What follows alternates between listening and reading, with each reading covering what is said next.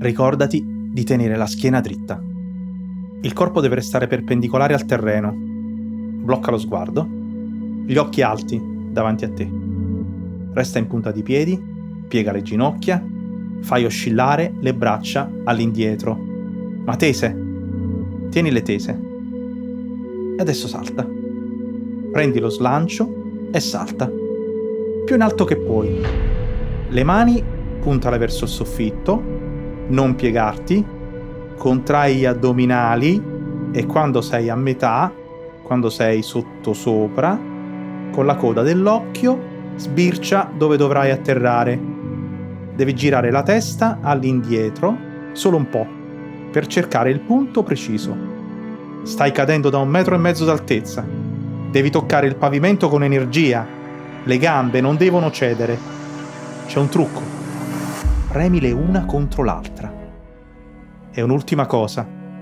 Alla fine sorridi. Maledizione, allarga queste braccia e sorridi. 20 comandi, una catena di imperativi. Glieli hanno ripetuti allo sfinimento. L'hanno ammaestrata. E allora lei va. Tiene la schiena dritta, il corpo perpendicolare, blocca lo sguardo e tutto il resto. Tutto. Dal primo al ventesimo gesto. E quando atterra? Oh, quando atterra e allarga le braccia, quando addirittura sorride, con le treccine bionde annodate da fili di lana rossa, è diventata la prima al mondo a eseguire un salto mortale all'indietro su una trave. Si chiama Olga, Olga Korbut, e ha 17 anni, una ragazzina.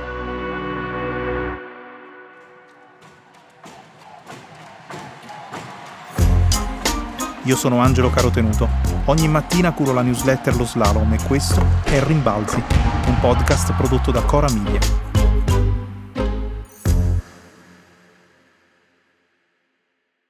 Non c'era mai stata prima di Olga Korbut una ginnasta così piccina. 1,55 m, snella, 38 kg. Troppo snella. Gracile. Senza seno. Prima che alle Olimpiadi del 1972 arrivasse lei a stupire il mondo, il corpo di una campionessa era diverso. Era quello di Vera Czaslavska, la ceca che si allenava spalando carbone, trasportando sacchi di patate e usando un albero al posto della trave. Aveva vinto i suoi ori olimpici tra i 22 e i 26 anni. Oppure era il corpo di Larissa Latinina, addirittura trentenne alla fine del suo ciclo di successi. Per impugnare le parallele si era fatta venire i calli sulle mani. 17 anni erano pochi per averne, anche con Latinina per allenatrice. Olga Korbut era arrivata ai giochi in Germania per chiudere l'età delle campionesse donne e aprire l'età delle ginnaste bambine. Muoveva i suoi passi aggraziati lungo un confine tra lo stupore e il turbamento. Era come un colpo furioso di vento che spalanca una porta. Fa entrare dell'aria nuova. Non spaventa. Una quindicina d'anni prima di lei, un'altra ragazzina venuta dalla Russia aveva già spiazzato il mondo. Di più, lo aveva scandalizzato. Si chiamava Lolita. La punta della lingua compie un percorso di tre passi sul palato per battere al terzo contro i denti, come aveva scritto Vladimir Nabokov, che l'aveva tirata fuori dalle sue fantasie. Olga era solo l'ultimo filo inconsapevole di una cosa nuova, l'affermazione definitiva del potere dell'adolescenza nella nuova società dei consumi. In cinque giorni, tra il 27 e il 31 agosto del 1972, riscrisse i canoni di uno sport e costruì un ponte verso gli eccessi che sarebbero arrivati. Si impose con una personalità che rompeva lo schema delle ragazze dell'Est. Olga smentiva lo stereotipo dei robot. Era scoppiata a piangere dopo due errori grossolani il primo giorno, alle parallele, nella gara a squadre. Sembrò una creatura smarrita che chiedeva di essere amata. L'uccellino, la chiamarono. Ma l'uccellino sapeva volare e lo dimostrò con quel prodigio alla trave, poi con l'esibizione al corpo libero e di nuovo con un salto mortale all'indietro, alle parallele, nella gara individuale. Una stregoneria che non esisteva.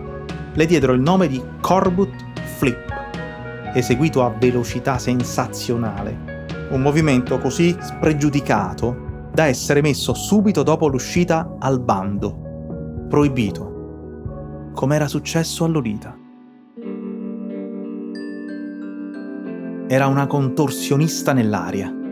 Quando i giudici premiarono al suo posto la tedesca orientale Karin Jans, il pubblico della Sporthalle fischiò per sei minuti.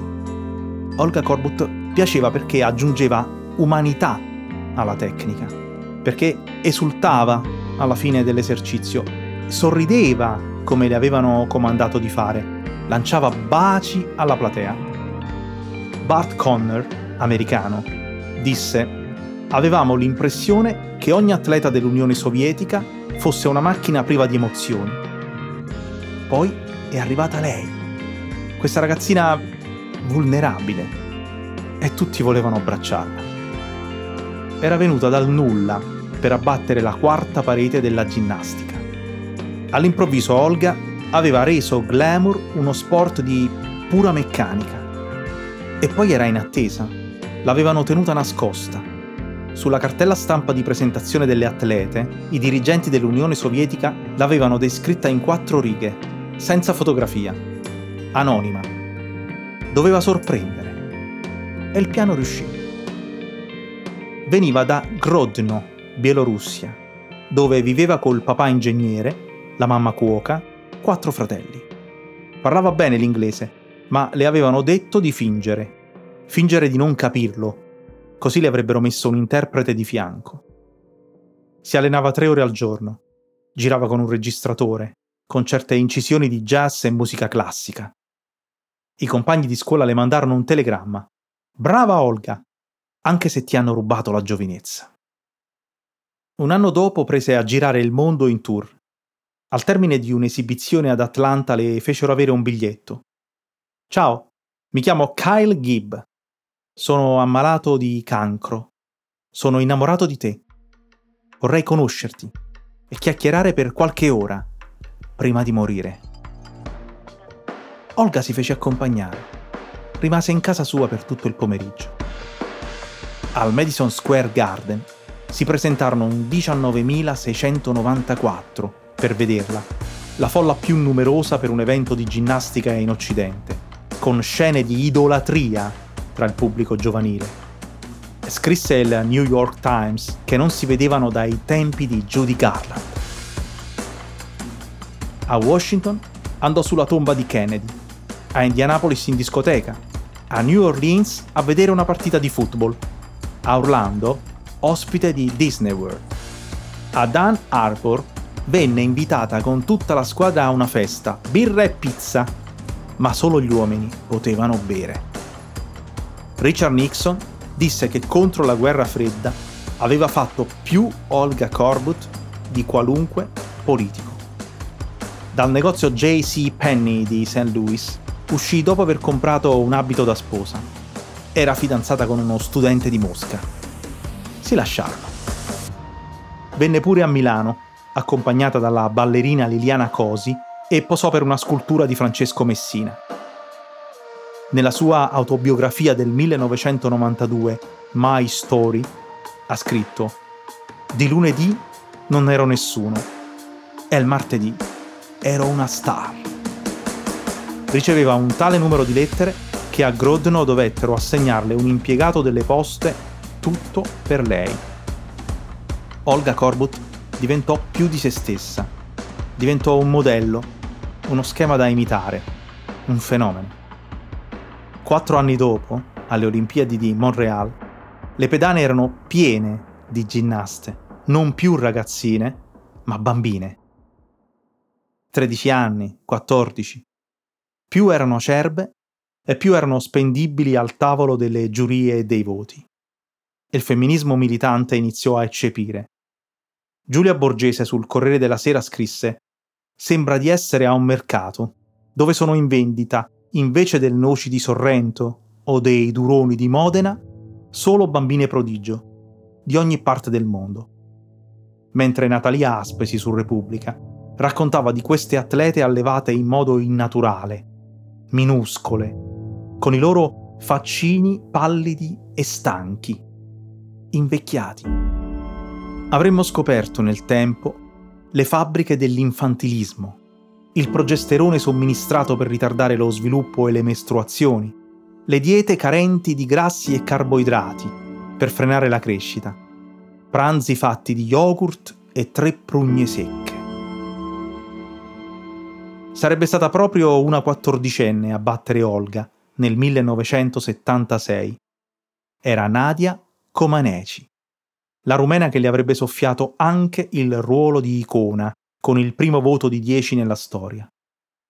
Nadia può sostituirmi come ginnasta, disse allora lei, ma non mi sostituirà mai come Olga Korbut.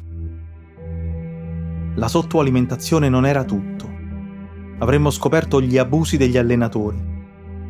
L'orco di Olga Korbut si chiamava Renald Knish. Mi ha dato qualche sberla, dei pizzicotti. Avevo 16 anni, era per spronarmi. Mi sembrava normale, spiegò lei una prima volta, ma qualche settimana dopo raccontò il resto. Una sera a Monaco lui era entrato in camera le aveva detto che dovevano consumare l'atto finale per la preparazione. Aveva una bottiglia di cognac in mano e il resto fa parte dei ricordi peggiori di Olga. Ci sono voluti 27 anni per raccontarlo e molti meno per assolvere l'uomo. Insufficienza di prove. Ma ce ne sono in abbondanza di prove oggi per sapere che le ginnaste bambine non erano solo leggerezza Olga Corbut ne è uscita sopraffatta. Si è trasferita negli Stati Uniti dopo la tragedia di Chernobyl, non viveva molto lontano da lì. Preoccupata per gli effetti sulla salute dei bambini, ha aperto una fondazione e una collaborazione con l'Hutchinson Cancer Research Center di Seattle. Un giorno venne accusata di furto in un supermarket di Norcross, vicino a Duluth, in Georgia. Aveva cercato di portare fuori fichi, spezie, tè, formaggi, sciroppo, per un importo di 19 dollari e 36 centesimi. Spiegò che aveva dimenticato il portafoglio in macchina. Trovarono un accordo. La CIA, intanto, aveva avviato un'indagine su una contraffazione di denaro per 30.000 dollari. Erano dentro la sua vecchia casa, venduta nel frattempo all'uomo che aveva sposato per la gioia dei fotografi e dei giornali rosa della nazione, Leonid Borskiewicz, un cantante folk. Olga finì per spendere la sua gloria in un programma trash, Celebrity Boxing, dove la mandarono una sera sul ring a combattere con Darva Conger, una signora bionda che aveva vinto a un talent show un matrimonio con un miliardario, per poi scoprire che era stata tutta una truffa. Il tipo non era miliardario, non era ricco, era un attore fallito, uno squinternato. Tutte le medaglie olimpiche di Olga Korbut non sono più dentro casa. Le ha vendute per pagarsi i debiti. Ma nessuno, nessuno potrà toglierle quel salto mortale all'indietro sulla trave. Ricordati di tenere la schiena dritta il corpo deve restare perpendicolare al terreno. Blocca lo sguardo, gli occhi alti, davanti a te. Solo vent'anni dopo l'ha rivisto in tv per la prima volta, appena arrivata in America. Un replay con la telecronaca della ABC.